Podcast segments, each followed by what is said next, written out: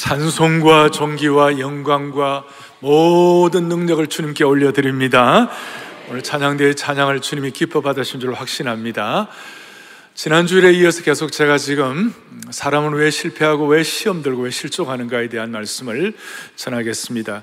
오늘 34절에 보니까 베드로가 닭 울기 전에 너가 세 번 나를 모른다고 부인하리라. 그래서 베드로는 닭 울기 전에 예수님을 세 번이나 부인했습니다.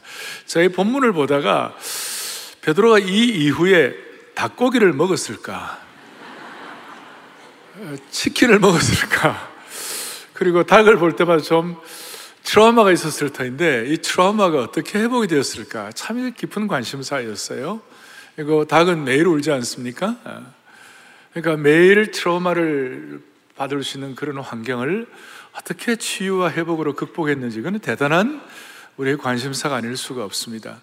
지난 주일 날 저는 왜 사람이 시험 들고 왜 실족하는가 그랬을 때에 하나는 외부적인 사탄이 오늘 앞에도 나와 있지만 밀 까부르듯 하면서 우리를 외부적으로 충동질하고 외부적인 공격을 하는 것 때문에 우리가 시험 들수 있고 또 하나는 우리가 내적인 어떤 뭐 자만심이라 할까. 내가 자신 있다고 하는 부분. 베드로는 그랬죠. 나는 절대로 주님 부인하지 아니하고 죽는 자리에까지 진짜 나는 나갑니다 하는 어떤 그런 과도한 자만심 이런 것들이 내부적으로는 베드로를 넘어뜨리게 되었습니다. 그래서 우리는 오늘 이 외부적 충동질과 내부적 자만심의 이런 문제를 지난 주일에는 어, 가난하고 가난하고 비천한 자들이 하늘의 양식을 먹는도다. 기독교만이 유일하게 생명의 떡을 먹는 종교라고 그랬습니다.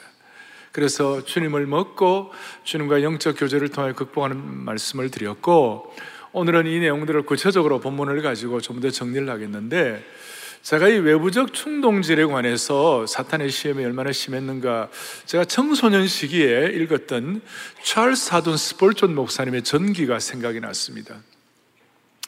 그 청소년 시기에 그 아주 제가 뇌리에 박혀 있었는데 그분이 1856년인가 지금부터 한 150년 전에 당시에 영국이 한참 기독교 부흥하던 시기였는데 그 왕립 서레이 음악당이라는 그런 장소, 그게 만석 이상 들어가는 아마 우리 본당보다 조금 더 컸을 거예요. 그런 이제 장소가 되었는데 거기에 어, 조지 위필드라는 당시에 세계적인 부흥사가 있었어요.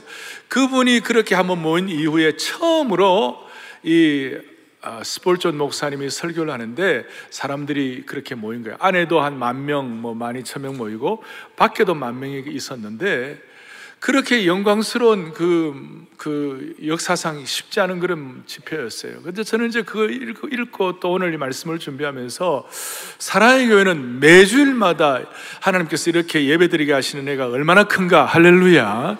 그 특 별한 은혜라고 생각이 됐어요. 그런데 그런 모임을 사탄은 싫어하고 사탄은 방해하니까 누가 거기에 사탄의 도구가 되는 사람 하나가 그 사람들이 막 운집을 하고 역사 일에 그렇게 한 장소에서 많이 모이는 케이스가 없는데 뭐 은혜를 받으려고 그러니까 갑자기 누군가가 불이야! 그 얘기를 한 거예요.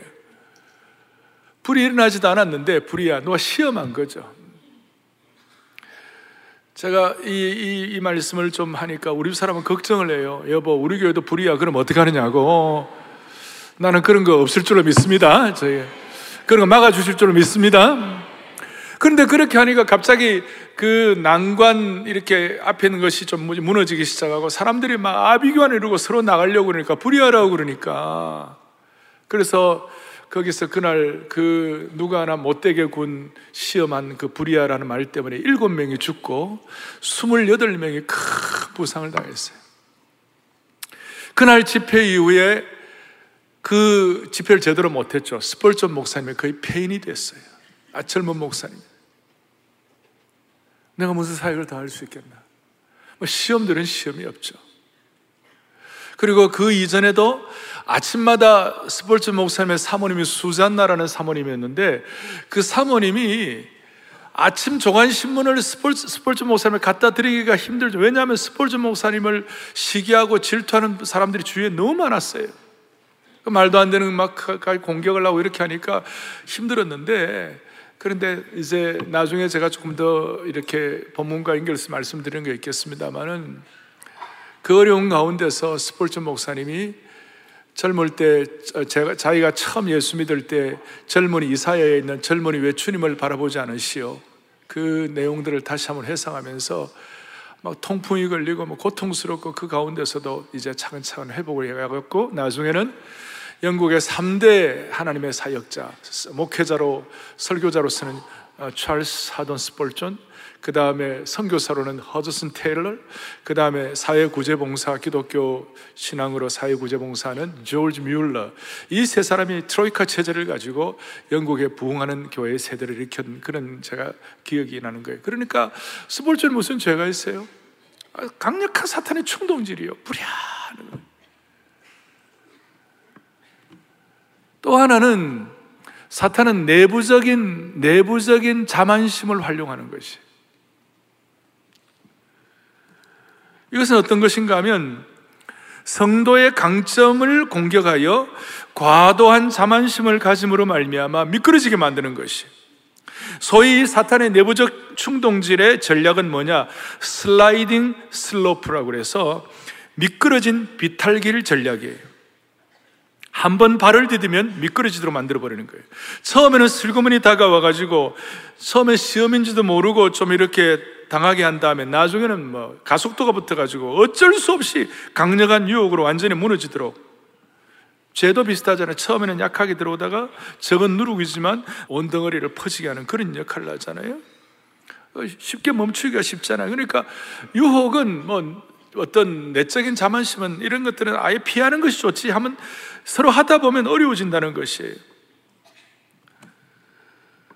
아프리카에서 어떤 사람이 정욕을 죽이기를 위하여 자신의 생식기를 자르기도 하고 자해도 하고 담배를 끊겠다고 손가락을 자르기도 하고 도박장에 가지 않겠다고 다리를 자르기도 하지만 그렇다고 유혹을 이길 수 있는 것이 쉬운 것이 아니에요. 손가락이 없으면 발가락으로 담배를 피우고 다리가 없으면 휠체어를 타고 도박장에 가고 하여튼 내면이 바뀌지 않으면 안 되는 것이에요. 우리 교회 고등부 학생들이 수양회를 갔는데 가서 고등부에서 은혜를 받았어요. 다니엘처럼 뜻을 세워가지고 결단을 하자. 다니엘처럼 자신을 뜻을 세워서. 그래서 어떤 청소년이 은혜를 받아가지고 내가 이, 이, 이 게임 중독이 되고 또 이 야동을 보고 야동은 뭐냐면 야구 동영상이 아닙니다. 알겠습니까? 그거, 그걸 보고 이러는데 이걸 내가 어떻게 하면 좋겠냐 이래갖고 얘가 그 스마트폰을 가지고 망치를 가지고 깨뜨리는 거예요. 여러분, 이 고등학생이 자기가 이 스마트폰이 얼마나 소중한 거예요?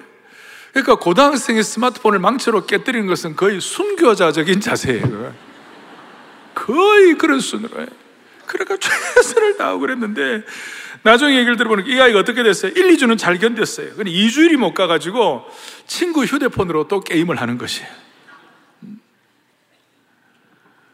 그래서 우리는 이런 약점을 가졌다는 걸 알고 오늘 베드로가 다시 회복되는 이런 과정들을 통하여 참말 주님의 사람으로 빚어질 수 있도록 한 분한 한 분에게 맞춤의 은혜를 주시기를 바랍니다. 오늘 본문을 다시 보겠습니다. 베드로도 처음에는 자신감을 가졌죠. 그 자신감을 가졌지만 오늘 31절 32절에 시모나 시모나 보라 사탄이 너희를 밀가부르도 다리고 요구하였으니 그러나 그 다음 절 내가 너를 위하여 내 믿음이 떨어지지 않기를 위하여 뭐 했다고요? 기도하였다. 여기에는 중요한 세 가지 진리가 담겨 있어요. 첫째는 예수님은 베드로가 앞으로 일어날 일을 다 알고 계셨어요. 앞으로 부인할 것도 아시고 거짓말할 것도 아시고 참의 눈물을 흘릴 것도 다 아셨어요. 베드로의 교만과 자랑과 치욕과 상처 입은 마음과 깊은 참회 그리고 그러면서도 불구하고 그래도 한결같이 주님을 섬기고자 하는 마음 이런 것들을 주님이 다 보셨어요. 그러니까 베드로가 알기 전에 주님이 미리 아신 줄로 믿습니다. 이거예요. 여기서 우리는 주님 앞에 숨길 것이 하나도 없어요. 하나도 없어요. 오늘도 우리는 이 안아주심의 본당 앞에 주님 앞에 나왔어요. 좀 좋은 의미로 우리는 주님 앞에서 거룩한 벌거벗은 존재예요. 주님이 모르는 것이 없어요. 주님이 다 알고 계시는 줄 믿습니다. 하는 그런 마음으로 주님 앞에 우리의 마음을 이렇게 내놓을 때 하나님이 일하시기 시작할 거예요. 주님이 다 알고 계신다. 거룩한 벌거벗음의 존재를 다시 한번 확증하는 거예요. 두 번째로는 베드로가 실족할 때에 예수님께서 실족하라 그렇게 하고 가만히 계신 것이 아니고 실족한다고 책망만 하시는 것이 아니고 주님이 오늘 30절에 보니까 내가 너를 위하여 기도한다 그랬어요. 그러니까 기도해 주신다고 그랬어요. 그러니까 가만히 계신 것이 아니라 기도해 주시는 거예요. 다 아실 뿐만 아니라 기도해 주시는 것이. 게셋만의 동산에서 얼마나 간절히 기도했습니까? 심지어는 돌이킨 후에 믿음이 성장하도록 내 형제를 굳게 하라 믿음이 성장하도록 기도해 주신 것이 사랑하는 교우들이여 주님의 기도가 주님이 저와 여러분을 향한 기도가 헛되지 않는 줄을 믿습니다 이거예요. 무슨 말이냐? 주님의 기도는 헛되지 않는 것이에요. 히브리서 7장 25절에 보니까 주님 뭐라고 말씀하시는가? 그러므로 자기를 힘입어 하나님께 나아가는 자들을 온전히 구원하실 수 있으니 그 다음에 중요한 겁니다. 같이 보죠. 이는 그가 항상 살아계셔서 그들을 위하여 강구하심이니라. 아멘. 주님이 지금도 살아계셔서 우리를 위하여 기도하시는 줄로 믿으셔야 되는 것이에요. 그리고 주님의 그 기도 때문에 우리는 오늘 이 자리에 앉아서 예배를 드리는 줄로 압니다. 이거예요. 음. 우리를 아신다. 우리를 위해 기도하신다. 세 번째 진리는 뭐냐? 이게 이제 중요한데 오늘 세 번째 진리는 뭐냐면 내 믿음이 떨어지지 않도록 너를 위하여 기도한다 그랬는데 이게 무슨 뜻인가 하면 베드로가 유혹을 받지 않게 해달라고 기도하지 않으시고 대신에 어떻게 기도하셨냐면 실패하고 치욕을 겪는 가운데서도 믿음을 잃지 않도록 기도하시는 것이에요. 그러니까 유혹 받지 않게가 아니라 치욕 가운데 유혹 가운데서도 믿음을 잃지 않도록 믿음이 떨어지지 않도록 기도해 주시는 것이에요. 그러니까 사랑하는 교우들이요. 우리가 실패할 수 있어요. 그러나 유혹 받을 수 있어요. 그러나 그 가운데 기도해 주시는 주님을 찬양하시기를 바랍니다. 자, 오늘 본문 61절, 62절 여러분들이 합독했습니다만은 이 내용들을 보셨는데요. 여기에 베드로가 자기의 잘못을 뉘우치고 통곡하는 장면이 나옵니다. 정말 눈물 나는 장면이죠. 우리의 가슴을 어떻게 막막하게 하기도 하고 또 가슴을 뭉클하기도 하는 장면들이 무슨 말이냐면 베드로는 지금 나는 주님 모른다고 예수라는 사람 모른다고 욕설을 퍼붓고 저주하고 맹세하고 그랬어요. 그랬는데 그 순간 무슨 일이 벌어졌는가? 오늘 61절에 아주 중요한 내용이 나와 있는데 무슨 일이 벌어졌는가?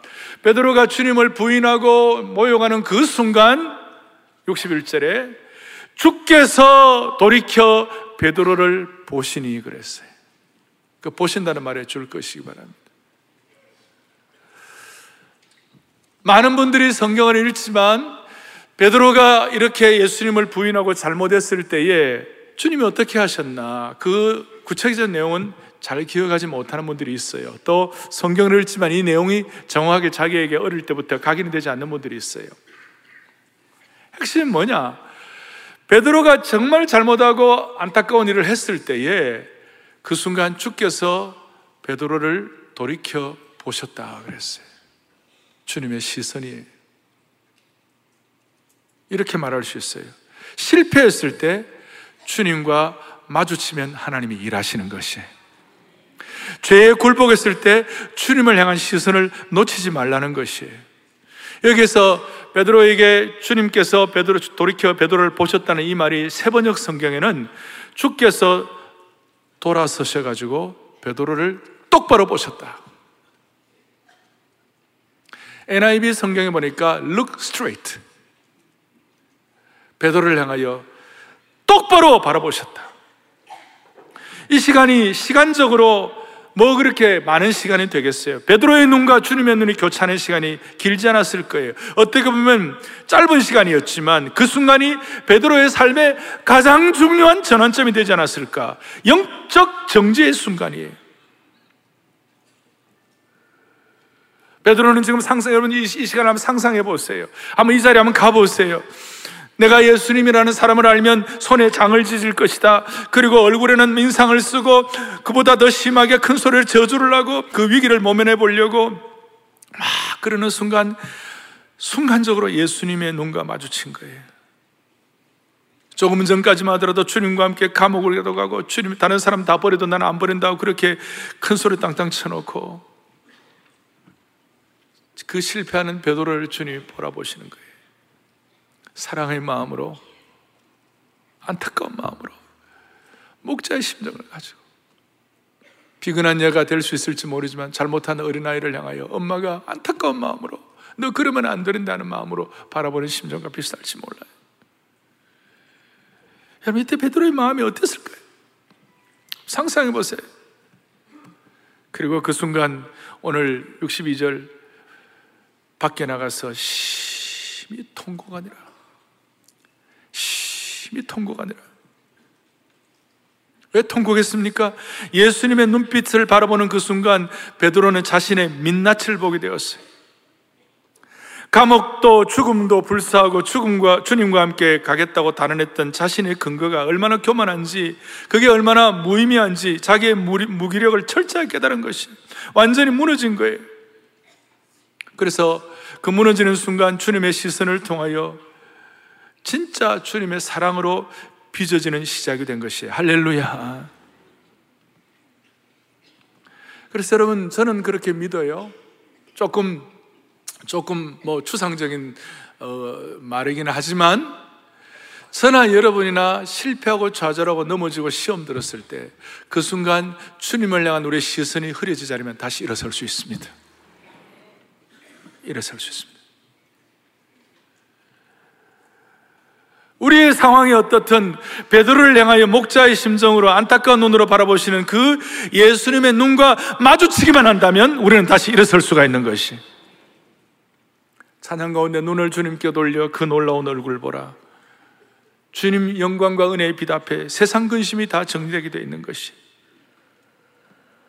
그리고 주님은 베드로를 바라보시고 말씀을 아무 말씀을 안 하셨어요. 그건 베드로를 배려한 것이죠. 베드로 너 너 왜 그렇게 했느라고 말해도 사람들이 뭐 베드로를 향하여 배신자라 그럴지도 모르겠고 하여튼 뭐 의리가 없다 그럴지 모르겠고 뭐 조롱하는 말을 했을지 몰라. 근데 아무 말 안 하셨어요. 근데 제가 스폴전 목사님의 주석을 보다가 자기의 경험이 담겨 있는 거예요. 자기는 그 어려, 어렵고 힘들 때 주님을 바라볼 때마다 그 주님의 바라보면, 특별히 오늘 베드로를 향한 주님의 바라보면 예수님의 하나님 대신 신적 눈을 가지고 예수님의 신적인 바라보십니다. 여기 예수님의 신성이 담겨 있는 이 주님의 바라보면 단순한 바라봄이 아니라 예수님의 신성이 깃들어 있다는 것이. 그러니까 이, 이 주님과의 눈이 마주칠 때 주님과 나만이 아는 신적 비밀, 회복의 비밀이 담겨 있는 줄 믿습니다. 여기에는 세상이 줄 수 없는 천국의 위로가 담겨 있고 여기에 세상이 알 수 없는 주님의 목자의 심정의 눈빛이 담겨 있는 것이 사랑하는 교우들이여 예수님의 신적인 바라보심을 통하여 베드로의 마음에 억눌린 감정과 죄책감들의 모든 빗장을 열고 모든 것들로부터 회복시켜 주신 주님이신 줄 믿으셔야 되는 것이에요. 여러분, 베드로가 회복된 것은 오늘 주님의 신적 바라보심 때문이었고 동시에 베드로도 그의 시선을 주님과 함께 따로 가지 아니하고 계속 주님을 향하여 마 시선을 둔 것 자체가 축복인 줄 믿으셔야 되는 것이에요. 베드로가 이 시간 주님이 베드로를 바라보는 그 시간 등을 돌리고 있다든지 시선을 바꾼다든지 그렇게 했다면 아무런 능력이 나타나지 않았을 거예요. 그 순간 그래도 베드로의 마음에 한곁은 순전한 부분이 있어가지고 그래도 예수님을 바라보고 있었기 때문에. 어떻게 보면 사탄에게 속는 자아가 있고 주님을 신뢰하는 진짜 자아가 있는데 베드로의 그래도 한, 한, 한편에는 가짜 자아에 속지 아니하고 베드로의 진짜 자아가 주님을 향한 마음이 있었으니까 주님을 향한 시선을 집중하니까 주님의 시선과 마주침으로 말미암아 다시 억눌린 감정과 죄책감으로부터 회복시켜 주신 주님을 찬양하는 것입니다. 사랑하는 교우들이여 이런 의미에서 넘어져도 주님 앞에서 넘어지시기를 바랍니다. 실패할 때 등을 돌리지 말고 주님을 바라보시기를 바라는 것이에요. 실패하고 좌절하고 절망 가운데 있다 할지라도 우리의 시선은 주님을 향해 있기를 원하는 것입니다. 한 가지 주님을 향한 시선, 그것이 베드로를 살리게 된 것입니다. 참으로 신비한 순간이에요. 자기가 부족하고 미련하다 할지라도 그것 때문에 낙심하고 좌절하고 나가 떨어져 있는 것이나 그 상황 가운데서도 미흡하나 부족하나마 주님을 향한 시선을 집중하고 있었던 것이 이 주님과 베드로의 서로의 바라봄 이 순간이 참으로 신비한 순간이고 결정적인 순간 결정적인 회복의 순간이 눈을 주님께 돌려 그 놀라운 얼굴 보라 사랑하는 교우들이여 예수님의 눈과 마주치는 것이 어떤 상황인지 구체적으로 개인적으로 차이가 있을 수, 있을 수 있겠지만 이 시간 주님을 향한 우리의 시선이 흐려지지 않는 시간이 되기를 바랍니다.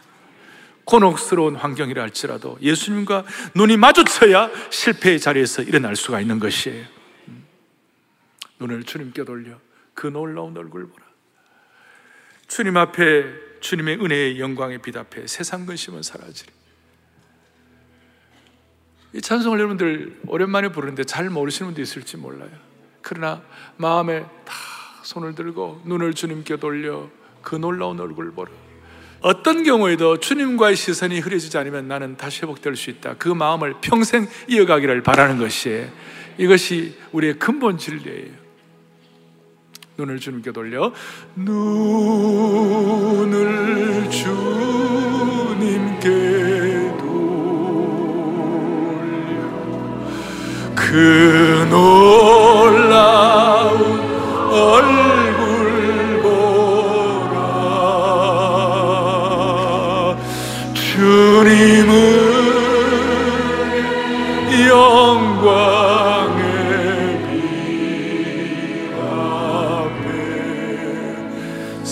세상 근심은 사라지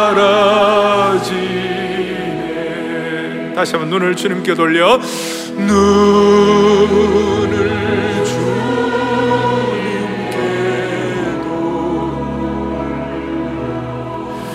그놀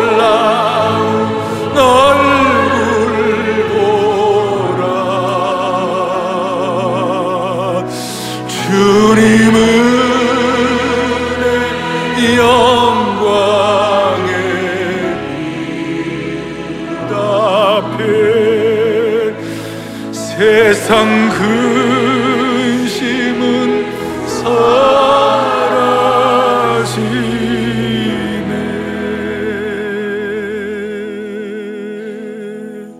어떤 곤혹스러운 상황이라도 우리의 눈이 주님의 눈과 마주칠 때에 회복의 은혜를 주실 주님을 찬양하는 것입니다. 그러니까 눈을 주님께 맞추라. 두 번째로는 항상 우리 주님은 second chance, 제2의 기회를 주시는 주님이세요. 이 세상은 100번 잘하다가도 한 번 잘못하면 매장당하고 모욕당하고 쓰러지지만 우리 주님은 항상 제2의 찬스를 주시는 하나님이세요. 오늘 주님께서 베드로를 대하는 방법의 두 가지 특징적인 게 하나는 뭐냐? 예수님은 베드로를 결코 비난하지 않으셨어요. 둘째, 예수님은 베드로를 결코 포기하지 않으셨어요. 끝까지 사랑하시고 용서하셨어요. 그럼 끝까지 사랑하고 용서하시는데 베드로가 그것 때문에 뭔가 뭐 화인 맞은 양심이 되고 자기 마음대로 살고 함부로 뭐, 뭐 값사는 데라고 해가지고 이렇게 자기 마음대로 그렇게 주님 앞에 그런 거 아니에요. 진짜 주님의 눈과 마주치고 진짜 주님의 심정을 깨달으면 어떻게 하면 주님을 되게 기쁘시게 하고 어떻게 하면 주님의 마음을 이해하고 살아갈까 이런 마음이 생기는 줄 믿으셔야 되는 것이에요. 그리고 예수님은 베드로가 부인할 것을 아셨지만 또 베드로는 베드로에게 예수님이 앞으로 베드로가 앞으로 무엇을 해야 할지 어떤 반응을 일으켜야 할지 여기에 대해서도 주님은 다 알고 계셨어요. 그래서 주님 뭐라고 말씀하셨는가? 32절 뒤에 보니까 참 마음에 와 닿는 말씀이 있어요. 다시 한번 정리하면요. 내 믿음이 떨어지지 않기를 기도하였노니 그리고 난 다음에 너는 돌이킨 후에라는 말이 있어요. 너는 돌이킨 후에. 너는 돌이킨 후에. 이것은 주님의 베드로를 향한 믿음의 선포예요. 무슨 말이냐? 만약 네가 돌이키게 된다면, 만약 네가 잘한다면, 만약 네가 변화된다면 그런 뜻이 아니에요.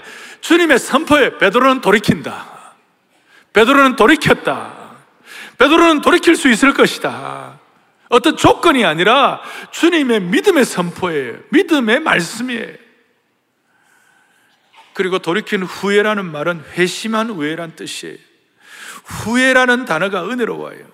예수님은 베드로가 실족할 사실, 실족하고 시험될 사실을 미리 아셨지만 베드로의 이 돌이킨 후회라는 여기에는 뭐가 들었냐면 만약에가 아니라 돌이킨다는 것을 믿음으로 선포하시고 베드로에 대해서 그런 은혜를 주시, 주시고 난 다음에 거기에는 베드로의 베드로를 향한 주님의 어떤 뜻이 담겨 있냐면 네가 회복된 이후에는 너가 다시 돌이키고 난 다음에는 이전보다 너는 더 강건해질 것이다. 이전보다 너는 성숙해질 것이다. 모든 하나님의 사람들에게 이런 축복이 있는 그래서 우리는 주일마다 감격하는 거예요. 우리는 부족하고 연약하지만 그래도 시간이 지나면 나는 이전보다 더 강건해질 줄로 믿습니다 이거예요.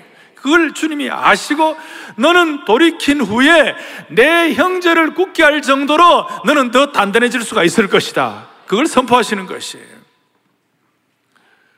오늘 중요한 원리가 작동하는 겁니다. 여기에 주님이 영적 원리를 우리가 깨달을 수 있는 그것이 뭐냐면 부러진 뼈는 회복되고 제대로 복원되고 난 다음에는 더 단단해질 수 있다는 사실을 믿으셔야 되는 거예요. 치료 이후에 잘하면 더 강건해질 수도 있고 끊어진 줄도 제대로 잘 이어놓으면 더 강한 줄이 될 수가 있는 것이에요. 우리의 실패, 실족도 마찬가지예요. 하나님은 우리의 고장난 부분을 돌이킨 후에 고장난 부분을 치유하시면 전보다 더 강하게 될 수가 있는 것이에요. 왜? 연약할수록 주님만을 더 신뢰할 수 있기 때문에 그렇다는 것이에요. 그리고 주님만을 더 신뢰할 때 놀라운 일이 벌어지는데 예를 들어서 여러분 고장난 이후에 더 강하게 된 얘가 누구예요? 수가성 우물가 여인이에요. 남편이 다섯이나 있었고 여섯 번째 지금 있는 있는 남편이 있지만 그의 허전함과 그의 경멸과 그의 수치와 그의 안타까움을 말로 다 할 수 없었어요. 그런데 주님의 음성을 듣고 변화되고 난 다음에 주님의 주님의 길을 깨닫고 난 다음에 그 수치스러운 여자가 주님 앞에 참 예배자가 된 것이 할렐루야. 경멸받은 자에서 예배자로 세상의 그늘진 곳에 사는 여인이 양지로 나와가지고 대인 기피증에 있었던 여인을 주님은 공중 앞에 세워가지고 참 예배자로 참 복음을 증거하는 증거자로 삼으신 하나님의 은혜를 깨닫게 된 것이에요. 그러니까 그 여인의 인생의 뼈를 더욱 견고케 하신 거예요. 여러분 요나도 지난주에 말했죠. 요나도 요나 같은 요나도 하나님 말씀에 하나님의 뜻을 알지만 실천하지 않고 실패했어요. 그런데 큰 물고기 뱃속에서 며칠 있다가 보니까 요나가 깨달은 것이 있어요. 아, 내가 실패하고 내가 부족합니다. 그래도 내가 하나님의 사명을 실천하겠습니다. 그런 마음을 가지고 나와서 생선 냄새 푹 풍 나는 요나인데 그런 성공한 완벽한 선지자가 아니에요. 그는 실패한 선지자예요. 그런데도 그 실패한 선지자 생선 냄새 푹푹 풍기는 그 사람의 메시지를 듣고 니네웨가 회개하게 된 것이에요. 이게 부러진 뼈가 더 강해진 것이. 실패의 냄새를 풍기면서 메시지를 전하니까 그것이 사람들의 마음에 와 닿는 것이 완벽하지 않았지만 와 닿는 것이. 그래서 오늘 여러분들이 이제 베드로 전후서를 저희들이 뭐 늘 보게 되는 거 아닙니까? 근데 그 베드로 전후서가 그렇게 와 닿는 이유가 뭐예요? 지난주에도 우는 사자같이 삼킬 자를 찾는다 그랬어요. 그게 막 와 닿는 이유가 뭐예요? 베드로가 그만큼 자기의 것으로 실체감 있게 확인되어 있었으니까. 돌이킨 후에 뼈가 단단해져 가지고 자기의 삶으로 고백한 것이니까. 그래서는 이번 여름 휴가 기간 동안에 여러분 할 수만 있으면 가정 예배를 먼저 드리면 베드로전서 1장부터 5장까지 베드로후서는 3장까지 밖에 없어요. 8장까지 밖에 없어요. 우리가 마음 먹으면 한 3, 4주 만에 다 읽을 수가 있어요. 그러니까 온 가족들이 베드로전서를 또 베드로후서를 한 장씩 읽어 나가면 이번 여름 기간에 하나님 여러분들에게 영적으로 크게 충전시켜 주는 회복시켜 주는 일이 있을 줄로 믿는 것이에요. 몸이 쉰다고 쉬는 게 아니에요. 마음이 쉬어야 쉬는 것이에요. 우리의 마음을 진정시키게 하는 핵심은 뭐냐? 실패한 자가, 부러진 자가 새롭게 회복되어 더 단단한 뼈가 되어 가지고 자기의 삶으로 신앙의 간증으로 고백한 그 내용이 우리를 복되게 하고 우리를 깨닫게 하고 변화를 시켜 주시는 것이에요. 베드로 전서 4장 12절 13절 한번 보세요. 그가 같이 우리 읽어보겠습니다. 사랑하는 자들아 너희를 연단하려고 오는 불시험을 이상한 일을 당하는 것 같이 이상히 여기지 말고 13절 오히려 너희가 그리스도의 고난에 참여하는 것으로 즐거워하라. 이는 그의 영광을 나타내실 때 너희로 즐거워하고 기뻐하게 하려 함이라. 아멘. 이게 이렇게 불시험 당하는 걸 이상히 여기지 말라. 오히려 즐거워하라 왜? 단순한 시험은 단순한 어려움이 아니라 이것은 주님의 고난에 참여하는 은혜가 있는 것이다. 그래서 너희로 즐거워 기뻐하게 하려는 것이다. 이것이 그냥 우리에게 와 닿는 거예요. 왜? 베드로가 실패를 통하여 다시 회복된 후에 그의 고백이기 때문에 와 닿는 것이에요.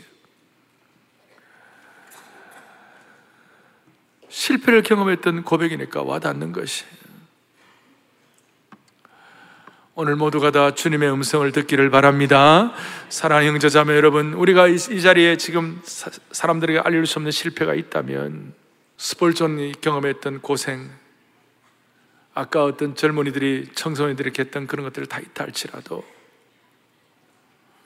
그 자리에서 다시 한번 일어나 돌이키고 돌이켜 굳게 서는 주님의 음성을 듣기를 바라는 것입니다. 첫 번째 제가 여러분들에게 실패할 때 주님의 눈과 맞추라. 두 번째 제2의 찬스를 주시는 주님을 찬양합니다.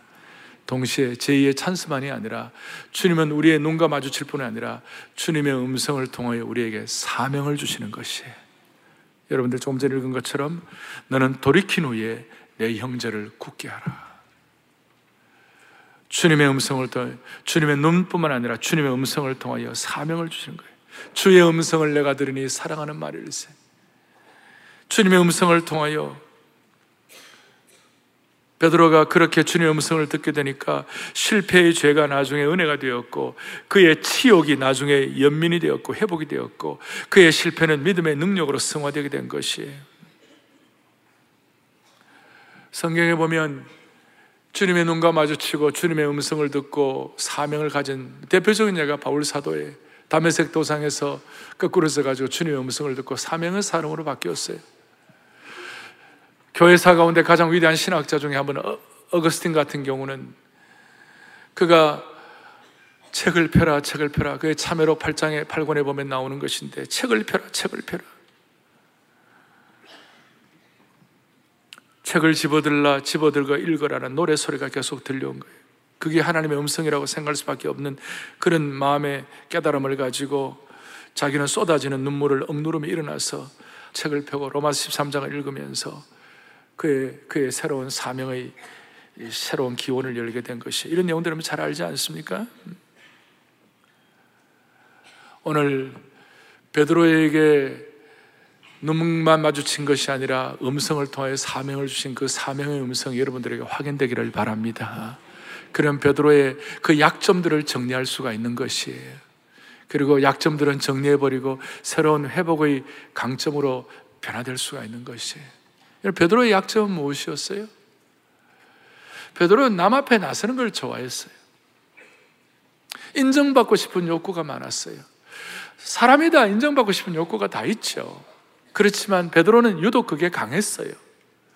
그리고 당시에 이 유다 문화가 유대 유독 유대 문화는 어떤 그 내면의 어떤 깊은 영적 이슈 중에 하나는 뭐냐면 사람들에게 너무 인정받고 싶은 욕구 그것 때문에 유대 나라에서 바리새인이 나온 거예요. 바리새인은 오죽하면 시장 바닥에서조차 인정받고 싶은 사람이 바리새인이었어요. 베드로는 인정받고 싶은 욕구 때문에 다른 제자들에게 보여주고 싶었어요. 하나님 눈치 살피는 것보다 사람 눈치 살피는 것이 더 예민해졌다는 뜻이에요. 베드로는 쇼업이 있고 뽀기고 싶은 약점이 있었어요. 다시 얘기하면 이런 이런 성향이 우리 모두에게 조금씩은 다 있잖아요. 그러나 베드로는 유독 심했어요. 그렇게 인정받고 싶은 욕구가 심해진 이유는 뭐냐면 내적으로 불안정이 있기 때문에 그래요. 사람의 평판에 예민하고 사람의 눈치에 빠르고 스스로 자꾸 높아지려고 그러고 그래서 내적인 불안, insecurity 이 내적인 불안은 외적인 자랑과 외적으로 인정받는 걸 통하여 커버하려고 하는 것이에요. 그걸 채우려고 하는 것이에요. 베드로에게 이런 마음이 있었어요. 그런데 그가 주님의 눈을 맞추고 주님의 음성을 듣고 사명의 사람이 되고 변화되고 난 다음에 그야말로 버린 돌이 모퉁이가 돌이 되고 거친 돌이 하나님 나라의 반석이 되고 난 다음에 베드로가 유명한 자기 인정 대신에 유명한 말씀을 하는 거예요. 베드로전서 5장 5절 6절 같이 보죠. 서로 겸손으로 허리를 동이라. 그 다음에요. 하나님은 교만한 자를 대적하시되 겸손한 자들에게는 은혜를 주시느니라. 아멘.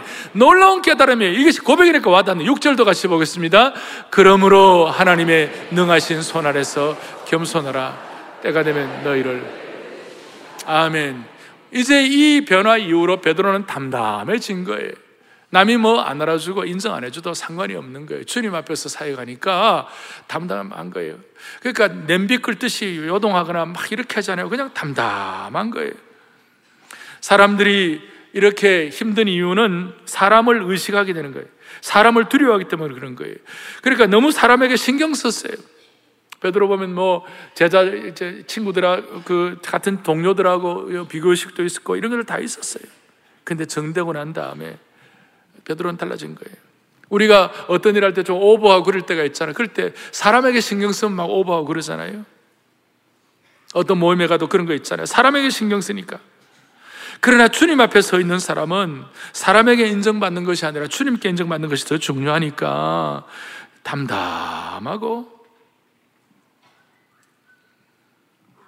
담담하고 안정감 있는 것이 우리 교회 교우들에게 이런 안정감을 주시기를 바랍니다. 안정감. 사람에게 인정받는 것이 아니라 하나님께 사명으로 인정받는 축복을 주시기를 바라는 것이에요. 정리하겠습니다. 시험에 들어 넘어진 건 베드로지만 일으켜 세우신 분은 하나님이십니다.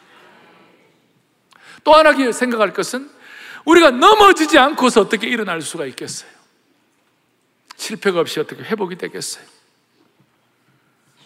실패를 경험하지 않는 사람들은 남들을 섬기기가 쉽지 않고 그러나 실패를 통하여 삶의 밑바닥까지 내려가 보지 못한 사람들은 내려가, 내려가지 못한 사람들은 인생의 깊은 향기를 내뿜을 수가 없어요. 실패를 경험한 사람들이 남들을 세울 수가 있는 것이 중독되어 가지고 있다가 회복된 사람이 중독된 사람을 도울 수 있는 것 같은 이치예요. 베드로는 회복되기 전에 베드로의 그 성품과 회복되고 난 다음에 성품이 완전히 달랐어요. 대차 대조표를 제가 만들어 보았어요. 베드로가 회복되기 전에는 어떻게 했는가? 그는 자만했고 과도한 자신감을 가졌고 급한 성격이 있었고 낮은 신뢰감을 받았고 과장과 허영이 있었어요. 그러나 회복된 후에 베드로는 어떻게 했어요? 겸손했고 그 다음에 과도한 자신감 대신에 예수님에 대한 확신이 있었고 급한 성격 대신에 한결같은 용기를 가졌고 낮은 신뢰감 대신에 주님을 끝까지 섬기겠다는 새로운 결단을 하게 됐고 과장과 허영 대신에 사명의 사람 삶의 우선순위가 정리되는 인생이 될 수가 있었습니다. 사랑하는 교우들이여 오늘 베드로의 회복의 은혜가 우리 모두에게 주어지기를 바라는 것이 오늘 이 말씀은 베드로의 얘기가 아니에요. 오늘 우리 얘기예요. 인생의 실패 때문에 바닥을 친 사람들의 얘기예요. 여러분과 저의 오늘 방송을 듣고 오늘 별관에 계시는 모든 분들의 얘기예요. 이번 주 내에도 많은 일들이 일어날 거예요. 어떤 분들은 압박을 받을지도 모르겠어요. 어떤 분들은 생각 없이 던진 말에 상처도 받을지 모르겠어요. 또 어떤 분들은 이러면 안 되는데 하면서 또 죄책감을 느낄지도 모르겠어요. 직장인에서 그리스도인임을 살펴야 돼. 직장에서 그리스도인임을 당당하게 나타내야만 하는데 비겁하게 침묵을 지켜가지고 주님을 부인하는 21세기판 베드로의 역사가 또, 해, 또 나타나는지 몰라요. 인간관계를 실패해가지고 말에 덕을 세우지 못했을지도 모를 거예요. 그럴, 그럴 수도 있을지 몰라요. 불가항력적으로 어떤 공공기관이나 단체에서 압력을 받아가지고 꼼짝도 못해 어이없이 당하고만 있을 그런 일도 있을지 몰라요. 그럴 때마다 아니 우리 가운데 큰 소리 칠 수 있는 사람이 아무도 없겠죠. 왜요? 베드로가 실패했는데 우리가 왜 실패를 안 하겠어요? 우리가 베드로를 향해 사태질을 할 수 없어요. 베드로 같이 그런 사람도 성령의 능력도 기적도 놀라운 것도 주님 옆에 계시는 그런 은혜를 받은 사람도 실패하는데 우리가 왜 실패를 하는? 우리도 실패할 수 있는 것이에요. 그러나 그럴 때마다 오늘 주님의 눈을 다시 맞추기를 바랍니다. 주님의 음성을 다시 듣기를 바랍니다. 그리고 인정받을 욕구를 주님으로부터 인정받을 욕구를 바꾸기를 바라는 것이에요. 그래서 주님이 채워주시는 귀한 것들로. 나중에 베드로전서 5장 7절에 우리에게 너무나 위로를 주는 말씀이 있어요. 우리 같이 읽고 말씀을 마무리해서 다 같이 읽겠습니다. 너희 염려를 아멘. 너희 염려를 다 주께 뭐예요? 맡기라. 맡기라. 이 맡기라는 이 말씀은 문제를 해결할 사람이 내가 아니라 주님이 해결하신다는 뜻이에요. 그래서 우리는 시선을 주님께 올려야 되는 것이. 그래서 우리는 주님의 음성을 들어야만 하는 것이에요. 다시 한번 맡기라. 우리가 해결하는 것이야. 누가 해결하는 것이에요? 주님이 해결하는 것이에요. 여러분 휴가 기간 동안에도 여러분들 각자 각자가 주님께 여러분의 지난 생애에 일어났던 수많은 짐들을 맡길 수 있기를 바랍니다. 며칠 동안이라도 가족들과 함께 베드로 전후서를 읽으면서 회복의 능력을 체험하기를 바라는 것이에요. 그리고 특별히 책을 읽으신다면 이번 여름에는 실패했다가 회복된 분들의 책, 척 콜슨 같은 분이 있어요. 완전히 실패의 자리에 있다가 회복된 분의 책이에요. 좋은 책들이 많아요. 실패했다가 다시 회복된 분들의 전기 이런 걸 읽어보면서 우리 온 성도들 21세기판 회복된 베드로의 역사가 여러분들에게 주어지기를 바랍니다. 가슴에 손을 얹겠습니다. 살아계신 하나님 아버지, 자비로우신 주님, 오늘날 사탄이 우리를 밀가부르듯 유혹한다 할지라도 또 우리의 자만심 우리를 위험에 빠뜨리려고 하는 그 순간이 있다 할지라도 주님의 눈을 바라보고 주님의 음성을 들으며 승리하는 저희들 되게 하여 주시기를 원합니다. 주님, 베드로가 실패했다면 우리도 늘 조심하게 하여 주시옵시고, 베드로가 회복되었다면 우리도 갈보리로 나아가 참 회복을 얻게 하여 주시옵소서. 평생 주님을 바라보는 우리의 눈이 흐려지지 않도록 은혜 위에 은혜를 덧입혀 주옵소서. 버린 돌 베드로를 반석으로 바꾸어 주시는 우리의 생명되고 새지고 소망되시는 우리 주 예수 그리스도를 받들어 간절히 기도 올리옵나이다. 아멘. 아멘.